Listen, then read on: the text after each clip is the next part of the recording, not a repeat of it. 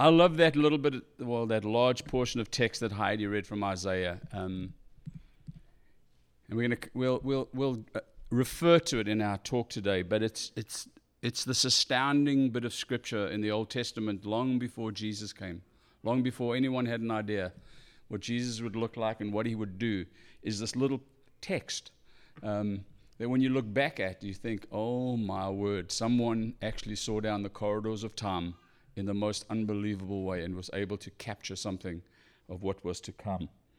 And um, we'll come to that in a moment. I want to ask you a question. As we were worshiping, I just I had this like this image come to my mind of us. One, uh, it, it says, "In Christ, the solid rock we stand." He's a good, good Father. We love by Him. All the, all the, those images. But I had this picture of us with one foot on the on this rock and the other foot like in the waves of the ocean and there's no stability in that. We feel like we, we're stable, but we actually are just floating this foot out there. And I think that the Lord is challenging us to actually, where do you want to put your trust? Do you actually want to be found upon the rock that is Christ?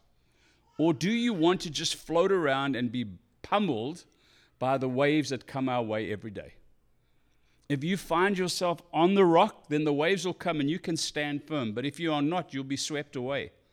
And um, I was with a good friend this week, and we were talking about what it means for Jesus to be present with us every moment, or for us to be aware of his presence with us every moment of every day. And is that a realistic thing to believe that we can know Jesus present with us every single moment?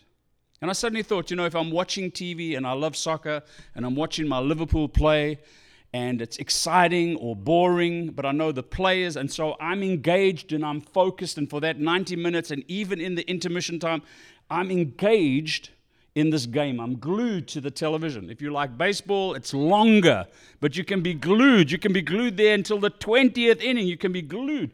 If you love cricket, it'd be five days. You can be glued. Yet when we come to the gathering of the Lord, we get bored in two minutes. Is that because Busby's a lousy worship leader? And Brian and I are lousy preachers, and Heidi can't host to save her life, and Chad has no idea what he's doing at the desk, so the sound's all over the place. Is that what it's about? Or is it that we have forgotten what it is to know Jesus' presence with us every moment and to be excited by that? Or do you think that's like pie in the sky? Oh, we can't be aware of that. I think we can. It's in Christ we live and move and have our being.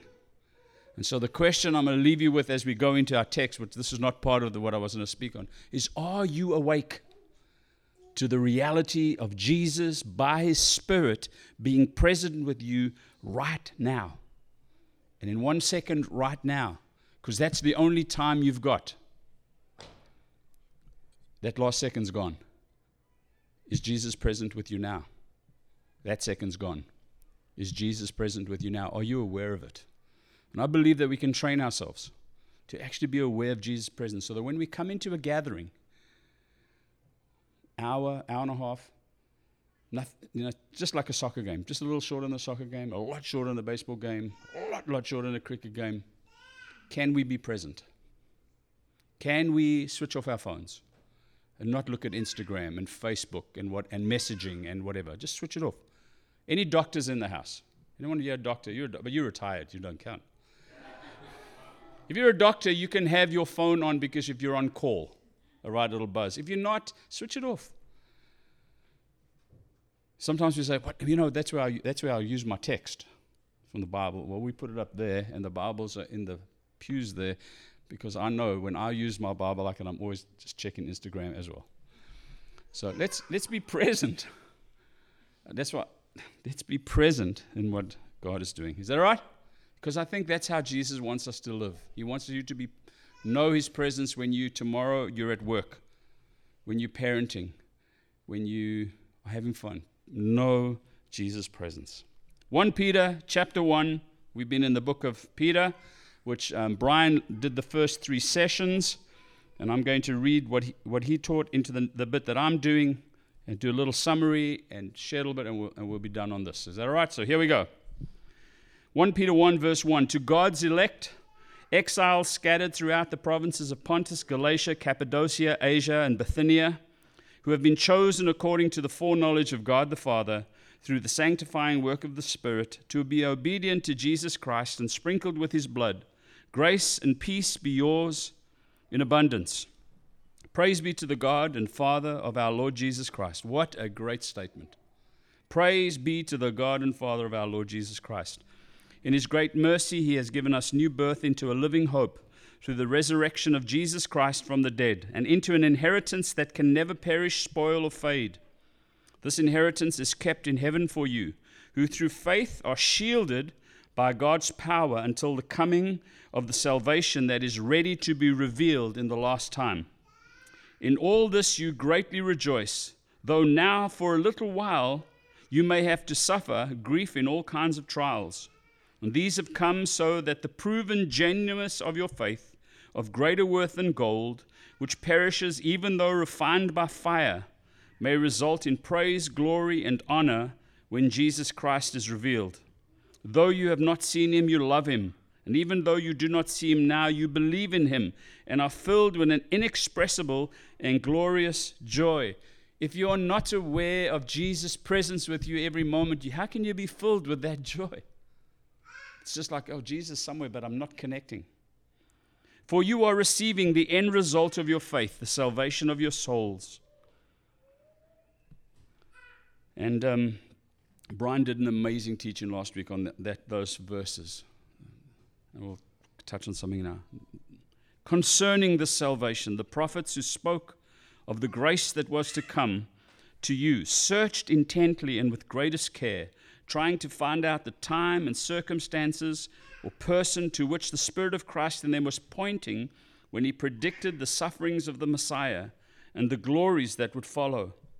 It was revealed to them that they were not serving themselves, but you, when they spoke of the things that have now been told you by those who have preached the gospel to you by the Holy Spirit sent from heaven. Even angels long to look into these things. Wonderful text can seem a little complicated because there's so many words. Actually, I think in the Greek it's one long sentence. Um, they, were, they were cleverer than us. Um, there's something beautiful about reading the, the, the, books in the Bible that were written near the end.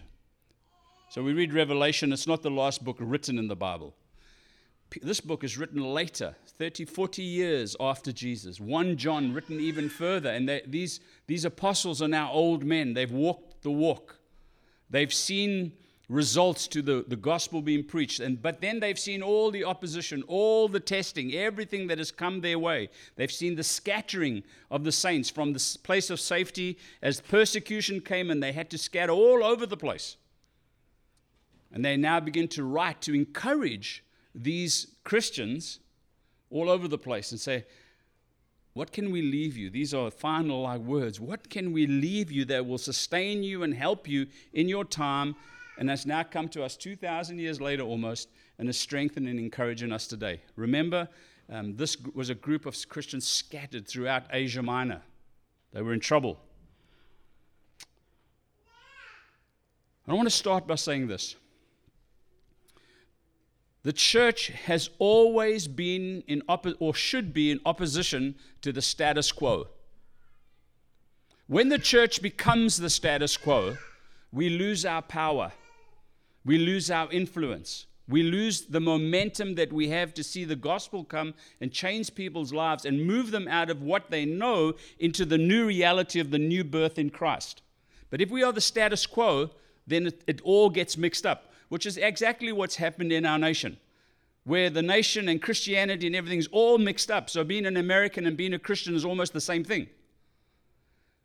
And thankfully, there's a, a split beginning to happen. Maybe it's not thankfully to you, it's very thankfully to me. That actually begin to see, oh, to be a Christian is a whole new ball game. We can't be part of the status quo. We have to be that that's in opposition to the ruling spirit of the day. We need to create disruption in society. Now, that can, whoa. No, disruption through amazing ways of love. Because that's the ethic of the people of God as they extend the kingdom of God into our world, is that they love. They love everywhere, at every turn, through everything that they do. We love. And that disrupts the world order. Because the world order is one of dividing, separation, hatred, killing, keeping out, keeping in, all sorts of things. But the people of God come and they break the status quo and they love and they love and they love. They were doing that and they got scattered because people were in opposition to that. People don't like it when you actually want to just love them. It feels like weird. But that's the role of the church. You take the gospel of Jesus into the world through the power of sacrificial love. Because Jesus first loved us and sacrificed for us. I've got a short time left. And Brian covered in this text the three parts of salvation that we are we were saved, we are being saved, and one day we will be saved. In good theological language, we are justified, we're in the process of being sanctified, and we will be glorified.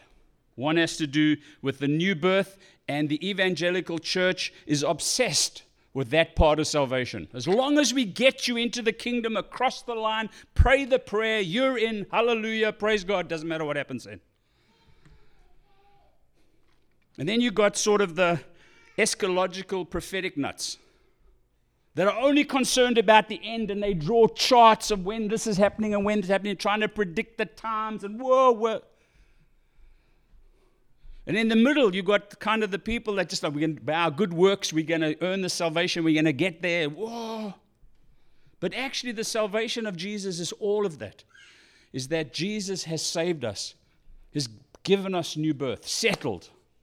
But then we are meant to live that out and grow and mature and be spiritually transformed into the image of Jesus, into his likeness in this process called sanctification, where discipleship happens, where we actually work with the Holy Spirit to become the kind of people that Jesus intended us to be. And then one day, there is a day coming when it'll all be wrapped up, and all tears will be gone, and all sickness will be gone, and all mourning will be gone, all there will be, and it'll just be glorious. We need all three. Is that fair enough? Where do we live now? Are we living in the past? Are we yet in the future? Or we live in this section here? Where we have to work with God, with the Holy Spirit, to be changed and molded and to love the world and engage the world, etc., etc., etc.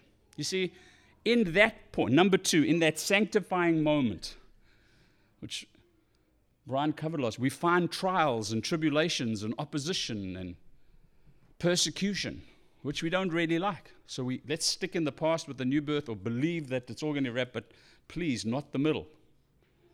But it's actually in the middle where we grow.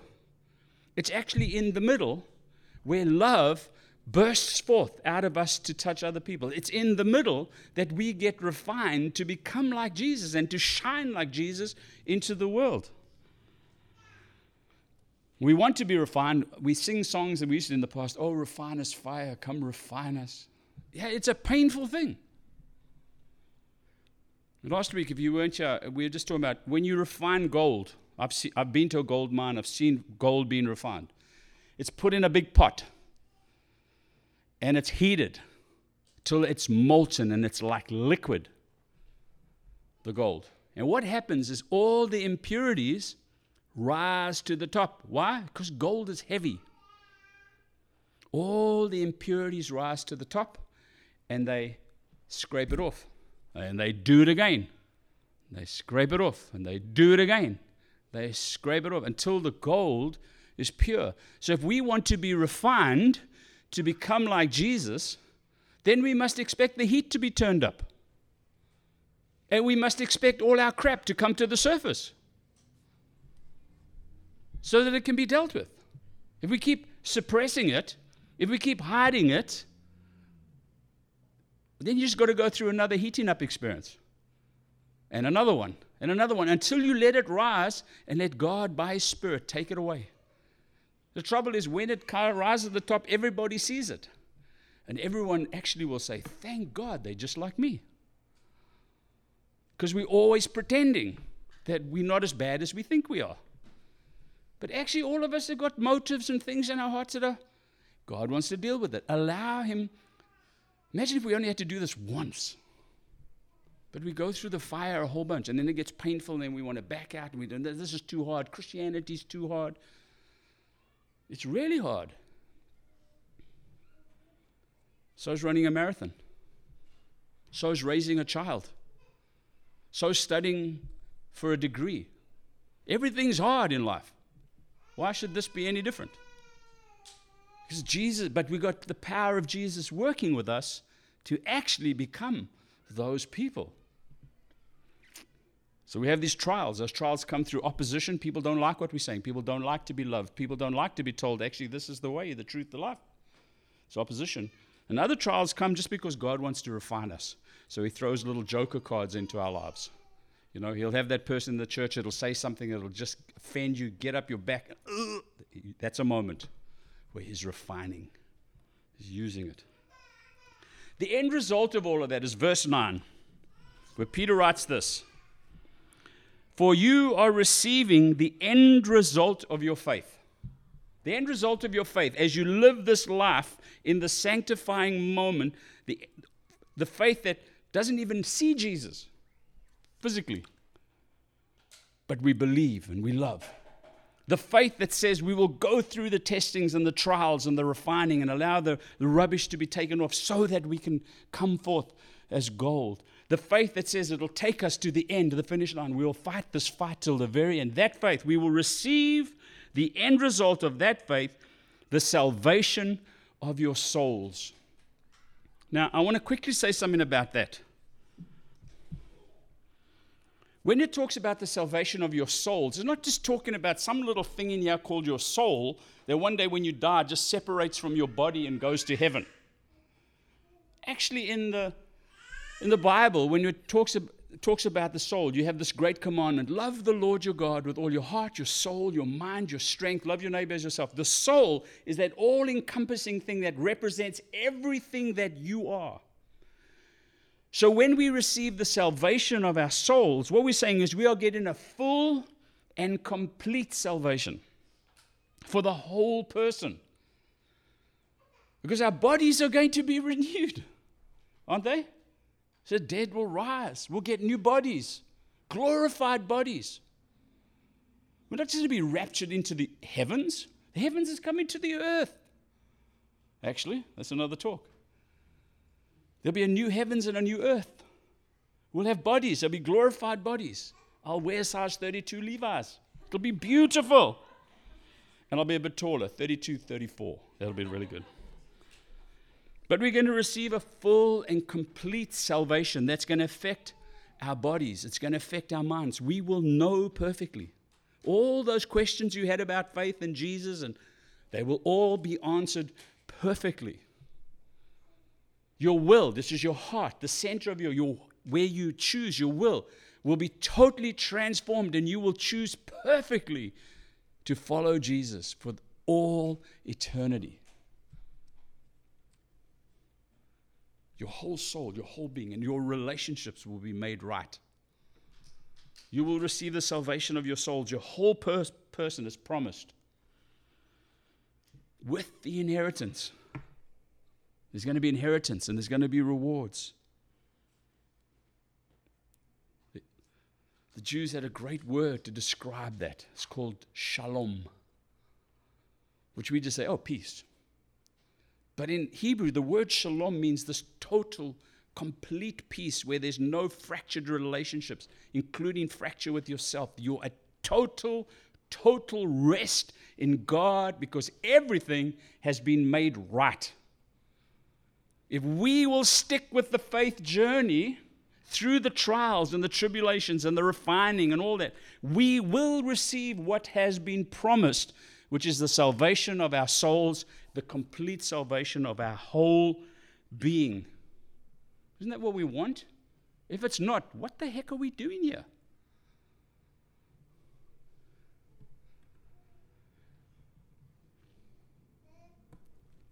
That's summarizing last week. Verse 10 Concerning this salvation, which salvation?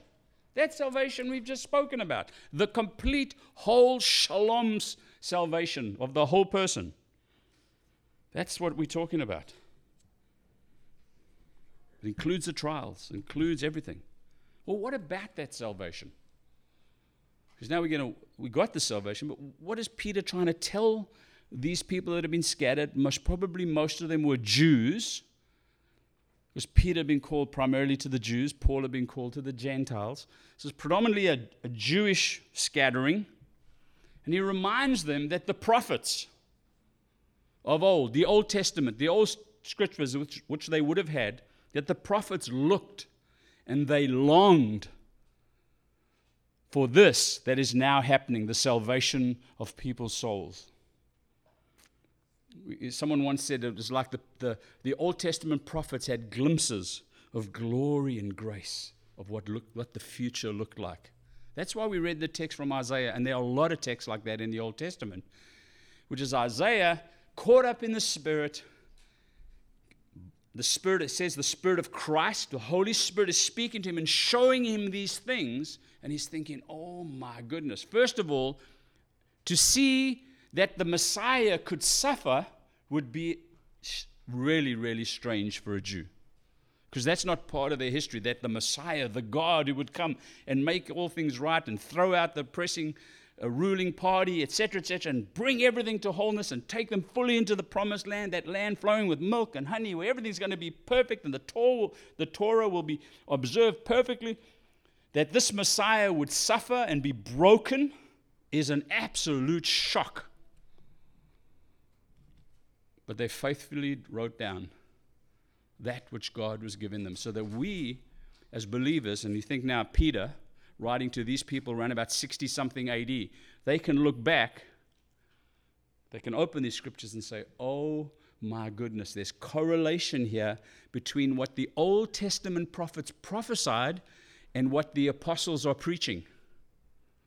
Because Old Testament prophecy and apostolic preaching of the gospel, they tie together. They're not separate things. It's not like there was this old Jewish religion and suddenly there's a whole new religion called Christianity. No. We who call ourselves followers of Jesus, Christianity, we flow out of the whole story of God's dealing with Israel. All those promises, all those covenants, all those prophetic words are fulfilled through and in Jesus and in through his people. It's like, oh, we came up with a new idea. And Peter says, no, no, no, guys. The prophets were looking for this. They were longing for this. They had glimpses of this. They were looking, mostly they were trying to figure out when was the time. Because if you're a prophet, all prophets want to know the time. When is it going to happen? But they were also looking for what was going to happen and who was it going to happen through.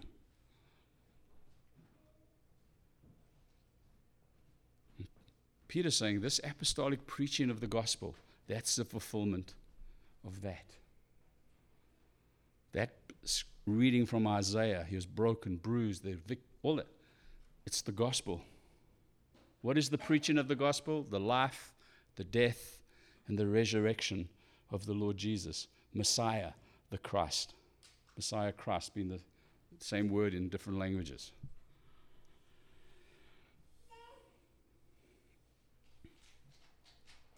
The Jews through their prophets and their scribes, had the expectation that God would come and make all things right and restore all things back to the way they were supposed to be. They weren't expecting it to come in the light of a man who was born to humble beginnings and decided to overthrow the ruling party, not by pushing them out with power and sword, but by sacrificial death, shed blood, and absolute love and grace. That's the gospel that's preached. You see, one of the things that we, we, we, we find ourselves living under now is this whole threat of Islam. Actually, if I was a Muslim, I'd also be totally mad with Christians because they actually try to take the gospel with the sword in the time of the Crusaders. They just hacked people's heads off.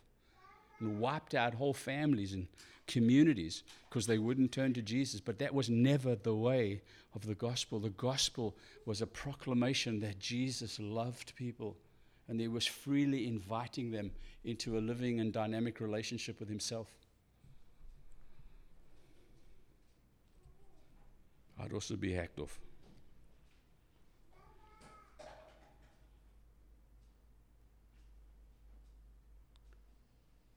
If you could summarize this Old Testament into the New Testament, it's under this, I, I wrote it down as like the faithfulness of God.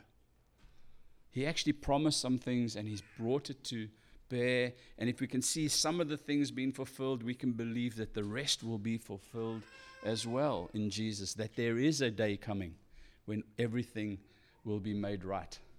There is a day coming when there will be no tears and no mourning and no grief and no pain and no sickness there is a day coming, but we have to hold out. We have to embrace that future as it's broken into our present in Jesus. And when we see people come to Jesus and we see people healed or we see people delivered or whatever it is, we're getting glimpses of the future glory that has already been promised coming our way. Um,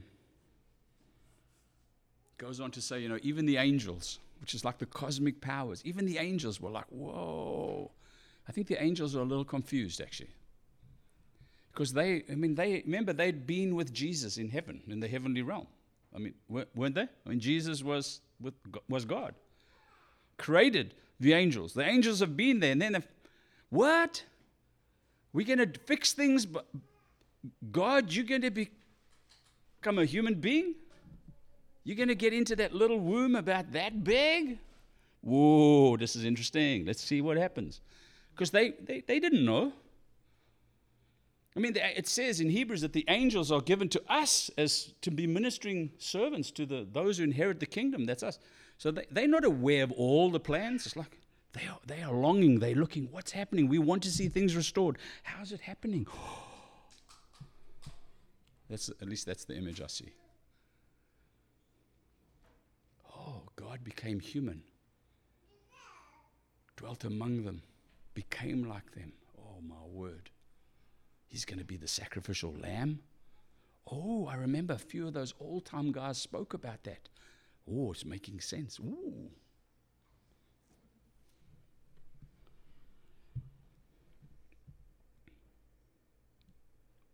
Leave you with these questions. Or thoughts or whatever, could you please come to grips with this great salvation? And if you say you are saved, if you say you have received the new birth from above, if you say you've been regenerated, converted, whatever term you would like to use, the Bible uses many of them. Would you come to grips with it in your own life and say, On the solid rock of Christ I stand, and settle it? Rather than one in, one out, one in, one out, one in, this time I'm in, this week I'm out. Oh, this one offended me, I'm in, I'm out. Just get, get your feet on the rock. Say, here I stand. I know I'm going to get pummeled. If you're in the water, you're going to get pummeled. If you're on the rock, you're going to get pummeled. Choose a pummeling. But if you're on the rock with other people standing on the rock, then you can link arms. And then you can be more firm and you can stand. Have you ever tried to link hands in the waves? I've tried. I was a lifesaver. It's really hard. But on, on the ground, it's a lot easier, even if the water's hitting you. So please come to grips with this great salvation. Next, would you live with a prophetic expectation that God has promised that there is a day coming when He will make all things right? And live with that and say, because of that, I can endure now.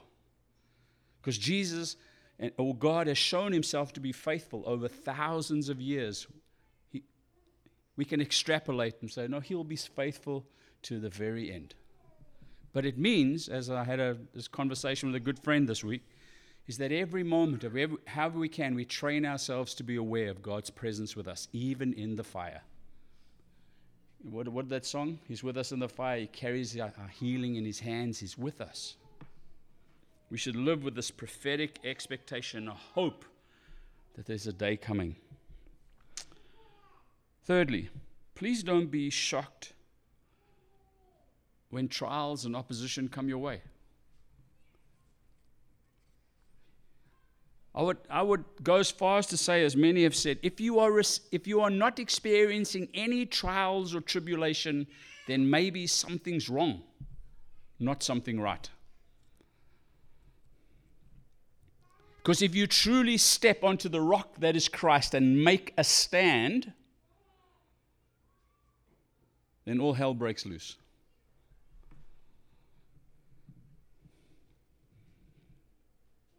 Could you embrace the trials and the tribulation? Embrace them, learn, grow, let the junk rise up, let it be scooped off. Work with a friend, work with another person. Let's do this together. Speak the truth in love. You know, I. Three minutes. When we were in England last two weeks ago, the, the, the seven guys went apart with Matt Larson from Anthem, and he asked us this question. It started off, he said, if the devil were going to take you out, where is your weak point? What is the sin that would so would get you? It's kind of like what? I don't want to share with you what my sin is. One by one, we began we, we began to speak. I haven't been in a place like that before. People got down and dirty honest. Said, "This is where. This is what I struggle with." And it's all around the same three things, isn't it? Money, sex, power. And we vowed what, wouldn't, what, what, happened, what was said in that room would stay in that room. And we prayed for one another. But you know, now when I want to pray for Keith, who's in England, I pray very differently because I've been in that room.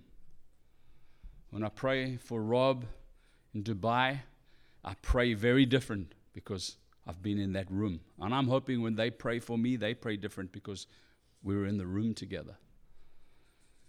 We, there's a commitment to the refining to let the gunk come up so that God could wipe it away.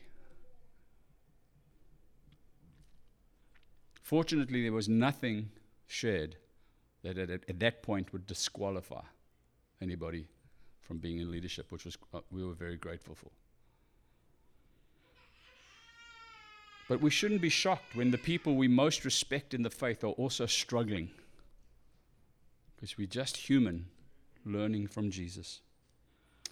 Fourthly, first one, come to grips with this great salvation. Secondly, live with a prophetic expectation that a day is coming when everything will be made right. Thirdly, don't be shocked by trial and opposition.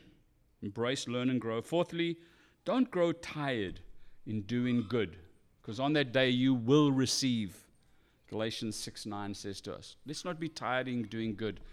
And I think sometimes when we're in when we're in community and we see different people struggling, and then this one leaves, and then this one joins, it feels like, oh, that's not what I signed up for. I'll just take a back seat as well. No, no, no. You signed up to follow Jesus within community. So we still throw our weight in. We say, no, we're going to keep on doing good to one another, to our broken world, to whoever we see, our neighbor, our enemy. We're going to continue to do good. And then, fifthly, just finally, begin a journey of practicing the presence of God. That was Brother Lawrence's great book, Practicing the Presence of God, being aware of Jesus by His Spirit in every moment of every day, and you will fail miserably, but you keep saying, Jesus, I want to know you right now. I need you right now. I need you in this decision making, whether it's about business or raising my child or how to spend my money. I need your presence. Being aware, being aware. And again, like running a marathon, if you start out the first day, you might get 100 yards. But if you keep sticking at it within a year, you might be at half marathon. If you keep sticking at it, victory will come your way. Practice the presence of God, becoming aware. And I, the best way that I know that we can do that is if you at least start your day with a few minutes of solitude and silence. And say, Jesus, here I am, love me. Here I am, know me. Here I am, I want to be aware of your presence with me. Oh, I'm not, uh, focus back, focus back. Focus back. I wrote down on a card, is it in here? I might be there. I have these little cards I carry. One of them is, Are you awake? To me, it's for myself. Am I awake to the presence of God with me right now? And then the next one says, Who's in charge? In every single moment, the self wants to, I'm in charge. No, no, no, no. God, Jesus in charge. It's that wrestle, but I'm aware of God's presence with me.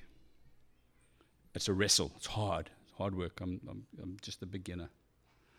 On the state of the marathon, I've taken two steps. But if we could do that.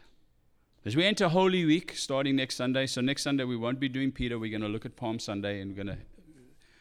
It's actually all about this great gospel about the king of the universe that rides into town on a donkey. All right? And what happens? We're going to celebrate that. We're going to think about that. We're going to memor- you know, go through stuff. We're going to send out some worksheet stuff just to help us through each day so that we become aware. Historically, I did not like celebrating all the Christian holidays. I come out of a a, a, a, Roman Catholic background. I went to Mass six times a week. I went to Catholic school my whole life. So when I got became a Christian and there were no holidays, I was so thrilled. I was thrilled beyond measure that I found this freedom. But as now, 30, nearly 40 years later, I've begun to realize that some of these days and these moments are really important because they link us to history and they link us to the church around the world and those are brothers and sisters, and they do things a little different. Some, you know, but we link together. So when we celebrate that week together, we are joining with Christians throughout the world that are doing the same thing. We're making our presence known on the earth, and we're linking back thousands of years. It's a beautiful thing. So I'm learning to re-engage. And it's funny how you start re-engaging, all the stuff that I knew starts bubbling, you know, to the surface again. It's like, I suppose I could go into a mass and I'd be able to recite it just as it was if nothing had happened because it's all there somewhere. Can we take a few moments? Just would you be s- silent? Would you close your eyes? And would you maybe just simply pray, Jesus, would you know me, know my heart? Jesus, would you be with me? Jesus, would you love me? If necessary, Jesus, would you save me today? Let's take a moment. Just if you find your mind wandering, just come back and say, No, Abba, I belong to you. And then we'll finish off.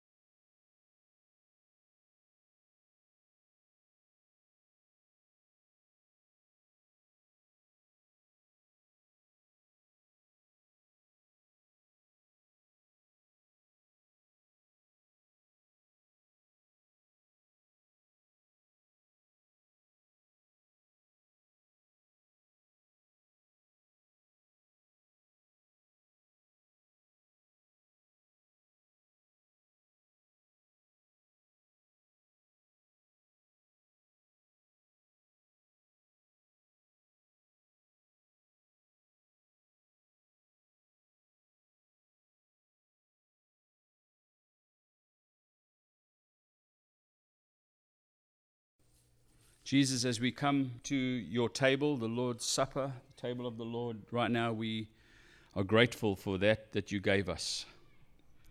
You didn't you actually didn't write anything. You gave us a meal as a remembrance of your your work. You said whenever you do this, whenever you break the bread and drink from the cup, do this in remembrance of me, of your death and sacrifice on the cross and then and then your resurrection. It reminds us of a past action. But you also said it remi- will speak about a future when everything will be made right. And it reminds us in the very now present that you are with us by your Spirit. You tell us in the Gospel of John that you are leaving, but you are going to send one just like yourself to be with us the Spirit of truth, the Holy Spirit. Peter talks about the Spirit of Christ, The Holy Spirit is with us. And as we come to this table, Holy Spirit, remind us of the presence of Jesus with us. As we partake of the bread and of the cup, remind us of the love that Jesus had for humanity and that he sacrificed his life in perfect love and perfect submission to the Father so that we could be healed. Be with us, we pray, as we do this. Once you come, take some bread, take a a cup, go back to your place, take a moment again just to ponder, and then we'll eat together. Is that right?